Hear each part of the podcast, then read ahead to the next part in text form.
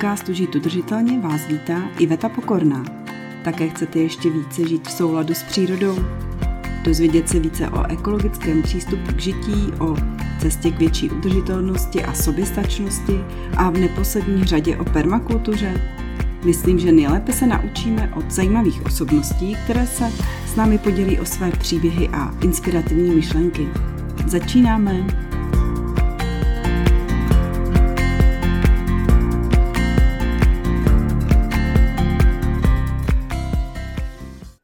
Vítám vás v dalším dílu podcastu Žít udržitelně.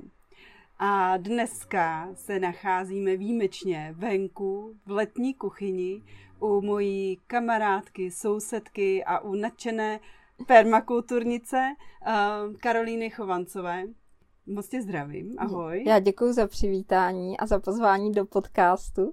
Karolínu určitě už někdo z vás zná, má pěkné webové stránky permarite.cz mm-hmm. a my jsme tady u ní na zahradě, takže si o ní určitě něco řekneme. Vidíme tady hodně prvků permakultury, ale já se úplně na úvod zeptám uh, Káji, kde se potkala s permakulturou, jak si vlastně zjistila, že něco takového existuje. Mm-hmm. Tak mně se vlastně vždycky líbily takový divoký zahrady, jo, který, kde není úplně, nepanuje ten jasný řád, který jsou tak trošku jakoby svobodnější ty zahrady. Ta příroda má trochu svobod, uh, svobodu. A teď se dostáváme k tomu, jak jsem se dozvěděla o permakultuře a to, to je, že jsem si přečetla Jaroslava Svobodu vlastně a jeho knížku o permakultuře a to jsme vlastně s Kamem, s mým manželem, jsme četli oba dva dohromady, což je fajn, že jsme se spolu seznámili s tou permakulturou a hmm. vlastně oba, oba nás to hrozně oslovilo a bylo to zároveň i v době, kdy jsme přemýšleli o tom, že už někde zapustíme kořeny, tak jsme rovnou prostě si spojili ty naše potřeby i s tím, že jsme už koukali na to, jak vlastně, jaký pozemek chceme a aby, to, aby jsme tam mohli právě permakulturu uplatňovat. Mm-hmm. A jak se projevuje teda permakultura ve tvém životě? Určitě to není mm-hmm. jenom o zahradě. Ne, ne, to určitě není jenom o zahradě. Vlastně Permakultura bych řekla, že si, že eh, do ní toho spadá hrozně moc. Jo. Je to vlastně udržitelný styl života a to se skutečně netýká jenom zahrady, ale týká si to taky sociálních vztahů a to vlastně, jak si člověk i zajišťuje obživu a podobně, takže to prostupuje vlastně celým mým životem. Je to vlastně permakultura je filozofie taková, mm-hmm. kterou, kterou člověk následuje a je tam hlavně o té o tý udržitelnosti a, a je to prostě široká oblast, tak teď nevím, kde, kde začít s tím. Můžeme začít klidně tím, a teď my jsme se dozvěděli, kdo tě inspiroval a když jste si koupili pozemek, tak jestli ty jsi si třeba navrhla tu zahradu s Kamilem, nebo jestli právě ten, kdo tě inspiroval, třeba jste se konzultovali, mm-hmm. jak jste k tomu přistoupili, protože může být hodně lidí, mm-hmm. který teďka má nový pozemek, uh, dokonce třeba i plánují, kam postavit ten dům jako takový, protože to taky není jako jen tak, um, že jo, to by mm-hmm. člověk neměl dělat bez rozmyslu. Jak jste k tomu přistupovali vy, protože to je docela velký soustoj. Řekni, jak ten pozemek máte no, velký. Jasně, my máme 3600 metrů hmm. a vlastně je to takový jižní svah a ta zahrada je dlouhá dost. Jo, takže uh, je to skutečně jakoby pro to designování je to sousto určitě. A tohle to právě bylo zajímavé, že my, když jsme začali s permakulturou, tak jsme prostě bydleli v Praze v paneláku a vlastně měli jsme svoji malinkou zahrádku, takový truhlík na komunitní zahradě. To byly vlastně naše veškeré zkušenosti, co jsme měli jako zahradníci. Mm-hmm. A vlastně potom, eh, eh, co jsme přečetli Jaroslava Svobodu, tak následovala řada dalších knížek o permakultuře a právě i o tom designování. Co jsme věděli, že si to chceme navrhnout sami, ale my jsme furt neměli ten pozemek. A teď my nejdřív jsme přemýšleli o nějakých menších pozemcích, třeba nějakých 800 metrů, a teď jsme si vystřihovali ty kolečka těch stromů, že jsme si říkali, chtěli bychom tam mít prostě jedlej, kaštan, ořech. A teď se nám to tam nevešlo. A teď to tak, najednou zapláclo půl pozemku. Přesně tak, no, tak jsme si říkali, aha, tak to potřebujeme něco většího a díky tomu, že jsme to naštěstí takhle vlastně o tom přemýšleli ještě předtím, než jsme si ten pozemek hmm. koupili, tak díky tomu jsme mohli uh, si jako vyjasnit ty potřeby, co vlastně chceme od toho pozemku. Hmm. Takže jsme byli rozhodlí, že si to nadizajnujeme sami. Uh, hodně zkušeností jsme si právě nabrali jednak z knih, ale potom taky z kurzů permakultury. A pak jsme vlastně našli i ten náš vysněný pozemek, který prostě na nás čekal, si myslíme. A začali jsme si potom, jak to tak permakulturní zahradníci dělají, že jsme si udělali č- na čtvrtky, jsme si ro- rozkreslili, kde by co mělo být, ale samozřejmě ještě předtím jsme tady strávili čas, kdy jsme tady spali ve stanu, pozorovali jsme, kde co se děje, hmm. mluvili jsme třeba i se sousedama, o tom vlastně, co tady ten pozemek znají, tak nám třeba ty majitelé, co nám prodávali tenhle pozemek, nám řekli, že dole docela eh, jako mrzne hodně a tak jsme zjišťovali vlastně, jak tady proudí ty energie, kde je ta Jasně. voda, hmm. kam nejvíc svítí slunce uh, a, a podobně. No. Tak podle toho jsme potom vymýšleli, co dál. Vy jste to teda vzali úplně jako vzorně. Mm-hmm. Úplně vzorně podle různých permakulturních rad. Opravdu takhle se to má, že jo? No. Říká se, že třeba rok jenom máš jo, ten mm. pozemek pozorovat, aby si zažila celé to roční období, jak probíhá. No super, no. takže jste si takhle udělali návrh pozemko a tím pádem, ale vy jste si tam umístili i ten dům. Že jo, nebo to mm-hmm. bylo nějak rozhodlý? To ne. Ne, nebylo ten dům, jsme vlastně, tenhle pozemek je celý stavební pozemek, takže jsme si ho mohli dát kamkoliv. Ale právě jsme brali v úvahu všechny tyhle ty prvky, kde vlastně chceme trávit nejvíc času, kde se tak cítíme dobře v té zahradě, kde jako se nám bude dobře odpočívat, jo? kde se uvolníme. Tak hmm. vlastně podle tohohle z toho jsme jako uvažovali o tom domě, kam ho postavíme. A výhoda fakt byla to, že jsme si na všecko jako dali ten čas, že to si myslím, že je pro lidi důležitý celkově si to jakoby rozmyslet, protože vlastně když jsme úplně první myšlenka, a to bylo ještě před permakulturu, když jsme si říkali, postavíme si dům, tak člověk jakoby, když nad tím nepřemýšlí, tak si prostě vybere takového něco běžného, co má každý. A vlastně ne, neptá se sám sebe, co jemu se líbí, co je ta jeho specifičnost. Takže hmm. kdyby jsme fakt jako do toho šli rychle, tak bychom pravděpodobně měli takový domek, který jako je nej, nejčastěji vidět. Hmm. Ale vlastně díky různým schodám, náhod i tomu, jak jsme nad tím přemýšleli, tak vlastně jako dát tomu ten čas je to skvělý, jo. Člověk si říká, je, teď se budu zdržovat a každý rok je jako cený a tak, ale vám se to vyplatilo. Jo, rozhodně. vyplatí se to a mhm. rozhodně to doporučuju každému dát si čas, přemýšlet o tom, něco si vymyslet, nechat to chvíli být a zase se k tomu vrátit. Mm-hmm. Jo, že to přemýšlení, přemýšlení se vyplácí. Je to na celý život kolikrát, že jo? Takže to není mm-hmm. jako, že když si jdu koupit rohlíky, jestli si koupím tři nebo čtyři.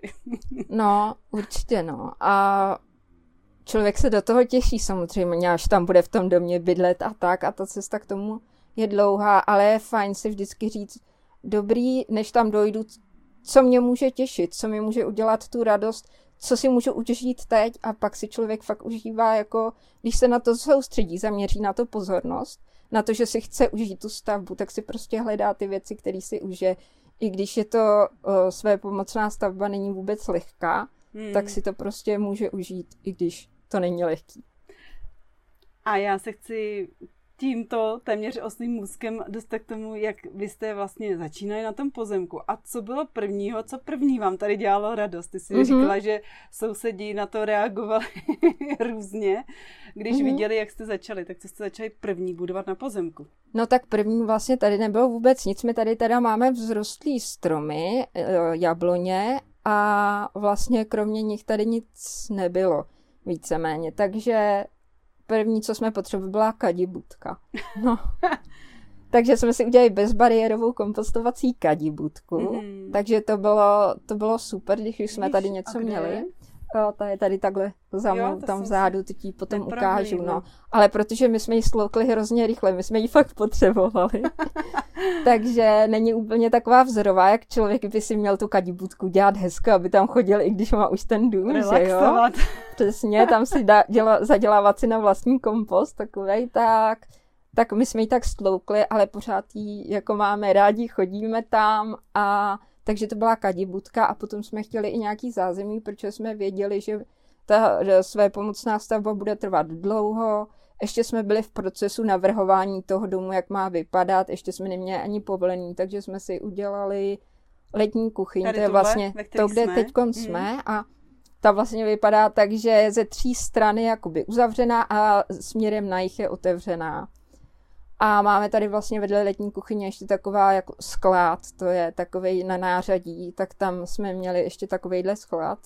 Tak a ta letní kuchyně, vlastně teď už to jako kuchyň občas takhle používám, ale hlavně, hlavně si teď tady se, hraju se synem, ale hodně jsem tady vařila, když jsme měli tady spoustu lidí, co nám pomáhalo s domem, takže Hmm. tady se jedlo a tady jsme s Kamilem vlastně přespávali ve spacácích i v listopadu ještě.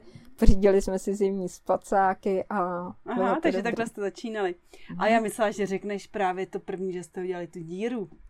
No, díru to hned následovalo, jo. Protože my vlastně jedno léto jsme stavěli tyhle, ty, ty, tu kadibutku, ale potom tu letní kuchyň, ta nám nějak, protože jsme ještě prostě měli plný úvazek oba dva s Kamilem, jezdili jsme sem na víkendy, takže tady tu letní kuchyň jsme zbouchali nějak během léta. A potom, při- a samozřejmě ještě bylinkovou spirálu jsme si udělali, Aha, jo, aha. protože jak vařím, tak jsem říkala, ty byliny tady potřebuju mít co nejdřív, takže ty jsme s kadibutkou, bylinkovou spirálu jsme dělali a tu letní kuchyň. Hmm. Takže to tady muselo být. A vlastně všechno tohle popisuju na těch svých stránkách www.permaraj.cz, Mhm. kdyby to někoho zajímalo. A teď k té díře konečně, jo. Takže my už jsme tohle měli tady zázemí nějak a ještě jsme pořád neměli stavební povolení, tak jsme si s Kamilem říkali, no tak pustíme se teda do toho jezírka, což, je, což, je, což byla ta velká díra, ale když jsme to, to, jsme, to si taky děláme své pomocně, teď s ním finišujeme. A když jsme se do něj pustili, tak nejdřív se vybagrovala taková hluboká část, která má skoro 3 metry. Hmm. A teď, protože ještě tam nestál dům, který to jezírko teď zastínuje trochu, tak všichni měli skvělý přehled o tom, že tady je obří díra. A teď bylo jasný, že to nejsou základy pro dům, jo? To bylo v čem úplně Ale jasný. tvaru to neodpovídalo. Tak jsem občas za mnou někdo přišel, Ježiši Kájo, co to tady děláte? A bagrista vlastně, to je náš kamarád dobrý teďkon, ale vlastně to jsme se seznámili při tom výkopu tady, co nám dělal, tak ten si říkal, no tak tohle, to, co to bude a jsme říkali jezírka, to se vám v životě nenapustí, jako protože Jo. my to napouštíme s dešťovou vodou ze střechy, to je nejlepší voda do jezírka, kterou tam člověk může dát, protože obsahuje málo živin, ale jak to všecko, na všecko, my na všechno máme čas, takže se nám to za tu dobu naplnilo a teď ho vlastně doděláváme a Hmm. vody je tam dost. Je, to můžu potvrdit. no a my jsme ještě se bavili spolu i o vaší stavbě, protože já jsem myslela původně, tady okolo jsem často běhala a viděla jsem, že se tady děje něco jinak. Mhm. Uh, neviděla jsem žádný tvárnice a žádný itongy. Uh, vy jste ale nestavěli ze slaměných balíků, jak já jsem Mhm. si původně myslela. Řekni, co vy jste používali jako izolaci. My vlastně máme, my jsme o slámě jsme uvažovali, ale nakonec jsme říkali, že to pro nás bude uh, jako schůdnější cesta toho konopního betonu, což je vlastně uh, konopný pazdeří a vápno smíchaný s vodou. Všechno se to míchá v takový speciální míchačce, Hmm. je, je větší než ta klasická a, a vlastně není to nosný teda, takže je potřeba, aby to byla, to dřevostavba, takže nám připravili dřevostavbu, tady ze Sedlčan jsme měli, co nám dělala jedna firma.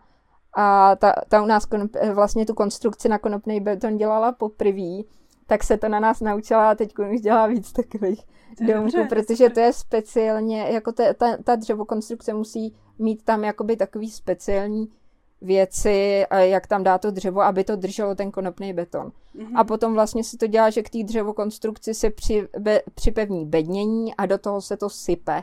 A když to stvrdne, tak se to zase posune nahoru.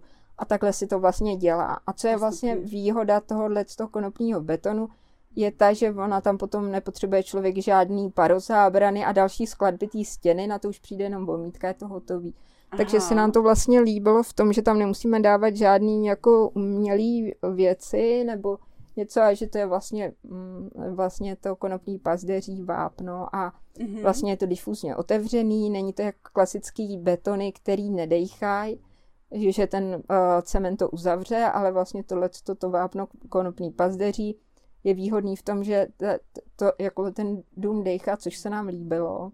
Mm-hmm. A vlastně to klima je i fajn vevnitř, takže kamarád jeden, co jsem chodil, tak říkal, tady to voní jak v králíkárně, no, když jsme to dělali, když jo, jsme s tím pracovali. Když to asi bylo čerstvý, protože teďka vůbec teda mm-hmm. nic necítím. No, Možná no, no, jo, jako jo, senu, přesně, vonělo, no, to, tam si totiž s tím pazdeřím, to si uh, sypalo do té míchačky, takže to bylo fakt jako sláma, to bylo mm. jako, nebo že to bylo takový příjemný. No. Potom s tím vápnem samozřejmě, když se pracuje, tak člověk se musí chránit, protože když se to smíchá s vodou, tak eh, mu to může na kůži něco udělat, ale pracovalo se v rukavicích a bylo to teda náročný, hlavně když se ta stavba dostávala vejš. Hmm. Ale zvládli jsme to a teď na to vzpomínáme a rádi. Že už to máte za sebou. No to rozhodně. Ono jako člověk, když už dodělává dům své pomocně, tak se rozhodně neplánuje, že by chtěl stavit další.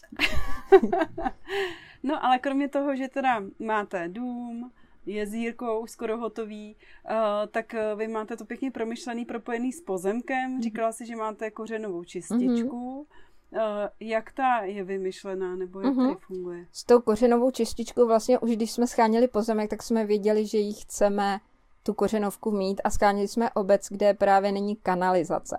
Ona teď v Koňovicích už je, ale my jsme to vlastně ještě stihli si to udělat, mhm. než tady vlastně byla kanalizace a výhoda té kořenovky je v tom, že my zpátky můžeme tu vodu brát do domu a splachovat s ní a zároveň s tou vodou z té kořenovky je možný zalévat i zahradu.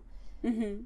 Jo, super. protože ona je tam, obsahuje ta voda hodně živin, ale je prostě v pohodě jako s ní zalejvat a Hmm. A je to fajn, protože tady je problém s vodou, je tu hodně sucho a jsem do Kňovic se vlastně musela i dovážet voda v létě kolikrát, že prostě už tady nebyla, tak ze Sedlčan cisternama jsem vozili, tak nám přišlo prostě jako zodpovědný to vymyslet si tak, aby jsme co nejvíc mohli jako tu vodu tady si zadržovat, udržet. Mhm. přesně. Mm-hmm. Když už ji tady máme, využít ji několikrát a teď je fajn, že jsme napojení na řád, teda normálně. Mm.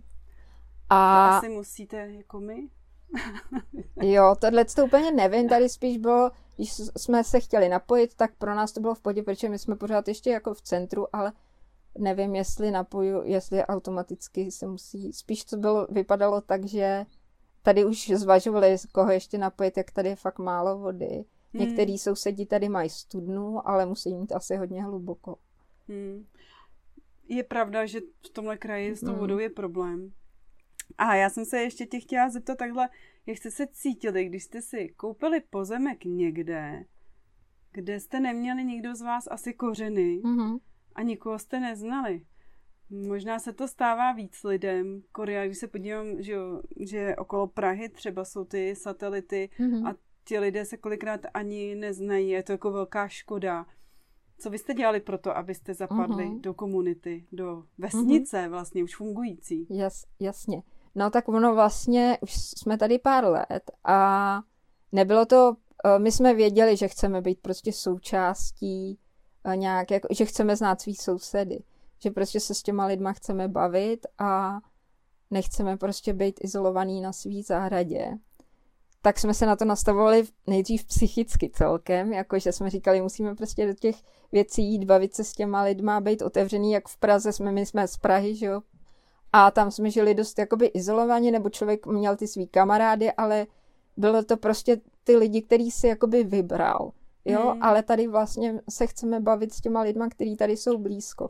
Hmm. Takže, takže když, byla, když nás někdo někam pozval, samozřejmě jsme to hned využili, jo, nebo jsme se snažili i s těma uh, sousedama bavit a tak a na rozdíl, co si myslím teda na rozdíl od toho satelitního městečka, kde vlastně ty lidi jsou všichni takový, že dojíždí za prací, tak tady pořád v Kňovicích je spousta lidí, kteří pracují tady někde lokálně, hmm. nebo prostě mají, jsou to různí řemeslníci a podobně, takže třeba dojíždějí ale kousek třeba za tou prací, nebo tak, takže jsou to lidi, kteří tady už nějak jakoby žijou, znají se navzájem mezi sebou, že tady jsou dlouho, že se zrovna přistěhovali, hmm. Ta, tak to je, myslím, v něčem je to jednodušší, to, že ty lidi se aspoň mezi sebou znají a my jsme se vlastně uh, využívali třeba ze začátku to, že tady se scházejí lidi v hasičárně, tak jsme tam šli, seznámili jsme se tam s těma lidma a tak. A možná ještě vlastně jednu věc poznamenám, která je důležitá pro tohle, že tím, že jsme si stavili své pomocně ten dům, tak jsme využívali fakt řemeslníky, který jsou tady v okolí. Jo, hmm. takže tohle to nás taky hodně jakoby seznámilo s tím, kdo je tady a kde co dělá a tak, takže vlastně s takovou stavební komunitou jsme se seznámili jako úplně nejdřív, no. To byly ty začátky. A teď tady zhruba dva měsíce žijem teda a už jsme hmm. si mhm. říkali, že do toho chceme nějak jakoby praštit, praštit víc. víc, přesně, že chceme najít i lidi, kteří vlastně řeší to téma jako třeba udržitelnosti životního prostředí, klimatu, jako který, který se taky o to víc zajímají, pro který nad tím přemýšlejí, takže jsme, uh, odebírám od Tomáše Heislera newsletter ano. a on tam řekl, ať si promítneme prostě film, který vlastně je o tom zakládání komunit a o tom budování vlastně z těch vztahů je. Hmm. A ať se na to podíváme se sousedama třeba, tak já jsem si říkal, tak jo. Takže jsme s Kamilem vymýšleli, jak to uděláme. Říkali jsme si, tak zkusíme prostě letní kino, vytiskli jsme si nějaký plagátky, tak jsme to tady roznášeli do nějakých jako uh, obchodů, kde třeba do bezobalový drogérie v Sedlčanech nebo farmáckého obchodu. Hmm. A různě jsme to šířili přes lidi, který, nebo přes ty místa, kde jsme si říkali, že by to mohlo na někoho narazit. Mm-hmm. Hmm. Hmm. No a vlastně díky téhle akci jsem se seznámila s Ivetou. s tebou, že jo? Takže to, tak. to bylo, to jsem byla úplně jako o, překvapená, že fakt někdo, kdo vlastně se zabývá permakulturou, bydlí prostě, já nevím, dva, tři kilometry ode ano, mě, že jo? no, to jsou Takže... takový ži- Říká se, že vlastně neexistují náhody v životě, že jo? No, no. no. Já jsem za to samozřejmě taky ráda. No a to bylo zajímavé to setkání. My jsme teda no, dorazili na promítání toho filmu a mně se na tom líbilo to, že jsme si pak uh, mohli o tom ještě něco říct, že kolikrát jdeš na film, pak skončí a všichni jdou pryč. A my jsme tomu vlastně dali ten čas uh, a povídali jsme si o tom, co jsme viděli, co nás překvapilo, já jsem měla několik aha momentů, takže určitě můžeme ten film doporučit. Jak byl ten přesný název? Budoucnost lokální, uh, nebo lokální budoucnost? Lokální planeta Tichá revoluce. Aha, dobře, takže jo, lokální planeta Tichá revoluce. Mm-hmm. Asi to bylo z YouTube, ne? Že to je když No, on, on na YouTube Tomáše Heislera, tenhle ten film přímo je. Mm-hmm.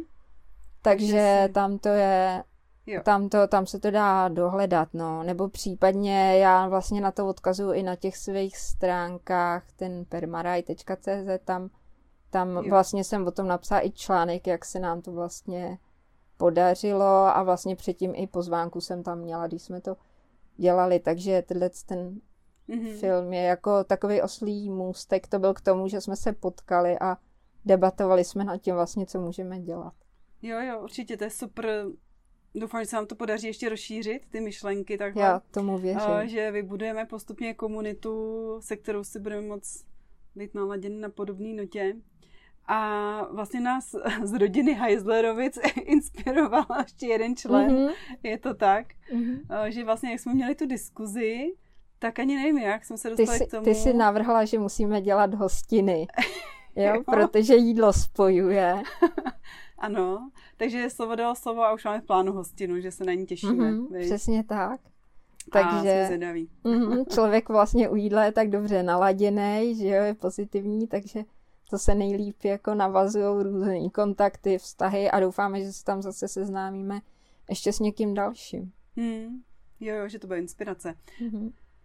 Super, moc děkuju. Um, já jsem se ještě chtěla dostat ke coachingu a mm-hmm. permakultuře. Mm-hmm. Dá se to nějak propojit? Využíváš mm-hmm. coaching v této mm-hmm. oblasti? No, určitě je tohle to vlastně já, když jsem... Mm, pro mě jakoby osobní rozvoj je jako hrozně důležitá věc. Já jsem vystudovala i pedagogickou fakultu a furt jsem jako to vzdělávání nebo nějaký rozvoj je pro mě hodně důležitý. Paradoxně jsem se nej, nejvíc radosti v životě z učení jsem měla, když jsem opustila všechny školy. A začala si ale, učit, co jsi chtěla. No a to, tohle to by bylo na dlouhý téma. Ale permakultura a koučování je uh, vlastně v tom, že to koučování pro mě jako pro člověka, který s lidma jedná rád jako s partnery, vlastně jakoby na jedné rovině a vlastně já věřím v lidi, že dokážou, že v sobě mají různé řešení, hodně energie, že tam, že tam v sobě něco mají a vlastně to koučování pomáhá mě třeba s těma lidma pracovat, aby se posouvali ve svých tématech. A to je, že jim nedávám rady, ale prostě pomáhám jim uh, v tom koučovacím rozhovoru se dostávat v těch svých tématech dál pomocí otázek. Mm-hmm. A tohle je koučování je jakoby velmi efektivní nástroj, jakoby na vý, výkonnost, ale taky na to, jak být třeba v životě spokojený, nebo jak tohle to všechno sladit. A používá se hodně třeba v biznisu a tak. Ale pro mě bylo jasný, že já tohle nebude moje jako cesta. Ten jo, business. business, nebo takový to, že já jsem si říkala, jo, je tohle to efektivní nástroj, ale, nebo třeba sportovci to hodně mají, to já taky jako koučovat sportovce, co by, jako jsem já Eh, k tomu nemám žádný vztah, ale mm-hmm. mám právě vztah k životnímu prostředí a teď uh, k planetě, k místě, kde žiju a vlastně vnímám, že to není úplně v pohodě to, kde jsme, jak, jakým způsobem se, jakoby, kam se řítíme a má to v sobě řadu výzev tohleto. A právě koučování si myslím, že člověka může posílit v tom, aby tohle zvládnul a proto, hmm. proto vlastně chci, nebo hlavně tohle tu myšlenku a tohle ten vlastně službu chci šířit právě mezi lidma, kteří chtějí na tomhle tom něco změnit, chtějí prostě v tom něco dělat a vím, že tohle je prostě může posílit. A takže proto jsem se rozhodla tohle spojit. Hmm. A zároveň jako permakultura a koučování se je hodně podobný v tom, že vlastně permakultura dává člověku možnost poznat přírodu, pozorovat vlastně svět kolem sebe a tak. A koučování vlastně zase jako nabízí možnost, jak poznat sám sebe třeba. Mm-hmm. Jo, jak, jak, jak se naučit sám se sebou zacházet, protože vlastně žijeme ve společnosti, která se hodně zaměřuje různě na polytechnické předměty, na tyhle ty exaktní věci, ale vlastně nějaký jakoby sociální rozvoj, sociální inteligence, zacházení s emocema. Tohle je vlastně něco, co my taky potřebujeme pro to, aby jsme se rozvinuli hmm. i v, v rámci těch kognitivních schopností. A tady to je vlastně jakoby velká brzda to, že my se sebou neumíme nakládat takhle, jo? že nás to hodně brzdí. No ve škole vlastně... jsme se to nenaučili, jo? No. Když si vezmeš a... ty předměty, mm-hmm. které tam jsou, tak který z nich by tě to naučil? No právě já jako se zaměřuju na třeba občanskou výchovu nebo společenské vědy, ale pro mě jako pro učitel, kdybych šla do školy učit, pro mě je tam tak strašně málo místa a všichni tenhle ten předmět tak jakoby odsouvají.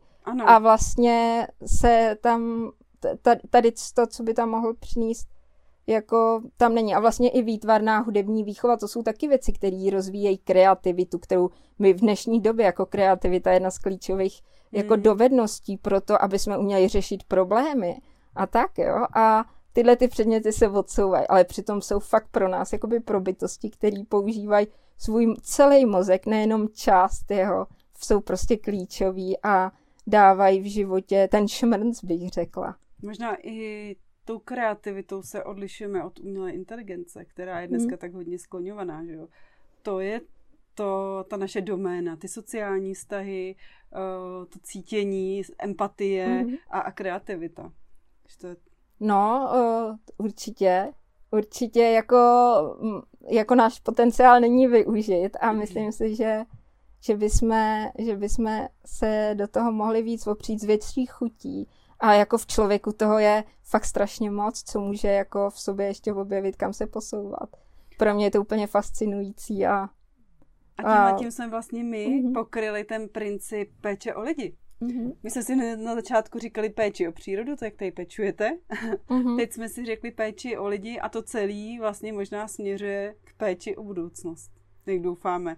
Určitě vlastně je to takový jako všeobjímající a to, jak jsem právě říkala, že ta permakultura prostupuje vším, hmm. jako vším, vším možným tím životem a koučování právě vidím jako nástroj, jak, to, jak, se, jak se k tomu líp, silnějš, kreativnějš zase postavit. Já mám někdy pocit, mm-hmm. že těch věcí, které bych musela dělat, abych udělala úplně jako maximum pro to, jak udržovat přírodu a chránit ji, že jich je hrozně moc a mám někdy pocit jako zahlcení, že vlastně, abych si na to za dovolenou, nebo jo, že a, a komu všemu a kde všude všechno dělat, tak možná i to koučování může pomoct k tomu třeba si stanovit uh-huh. priority, uh-huh. nebo říct si, kde začít, Určitě. Eh, co je důležitý, uh-huh. že jo? Jasně, tak prioritizace je jako téma, který, který koučování často řeší a zároveň jako stanovení priorit je strašně jako energeticky náročný pro mozek, jo. To není vůbec nic jako jednoduchýho, protože tam člověk si musí vytvářet nový obvody, jo. Tohle je to třeba zajímavé. Jakoby bavit se o problémech je jako pro mozek jednoduchý, protože on to zná, tohle to dokáže prostě říkat, v čem je chyba a tak o tom to. Ale jako bavit se o řešení, o nějakých nových nápadech, prioritách, to je vlastně něco, co člověk musí jakoby vytvářet zase nový obvody a to není jednoduchý. Aha. A právě jako coach v tomhle to může člověka podpořit, aby tohle úsilí pro něj bylo jednodušší. No, tak to přesně se tak cítím, že to je náročný vytvářet ty nový obvody. je, je to náročný. No. Super, já moc krát děkuju. Nezapomeňte teda, co nás posloucháte, že si můžete říct Karolíně o koučování, ať už to bude v jakékoliv oblasti, ale vy asi tušíte, kterou mm. Kája preferuje. Um, já ti přeju, ať se vám daří, ať uh, budování zahrady i domu krásně postupuje a ať jste tady šťastný a my dvě se samozřejmě vůbec neloučíme. Určitě my se budeme výdat na hostinách. Přesně. Takže já děkuji za pozvání a držím palce všem, který se pustí do podobných procesů problém, jako my a, a ať jste spokojení a žijete udržitelně. tak díky, ahoj. Ahoj. Díky, že jste poslouchali podcast Žít udržitelně. Najdete ho vždycky na Spotify, na Apple Podcasts, Google Podcasts a dalších platformách.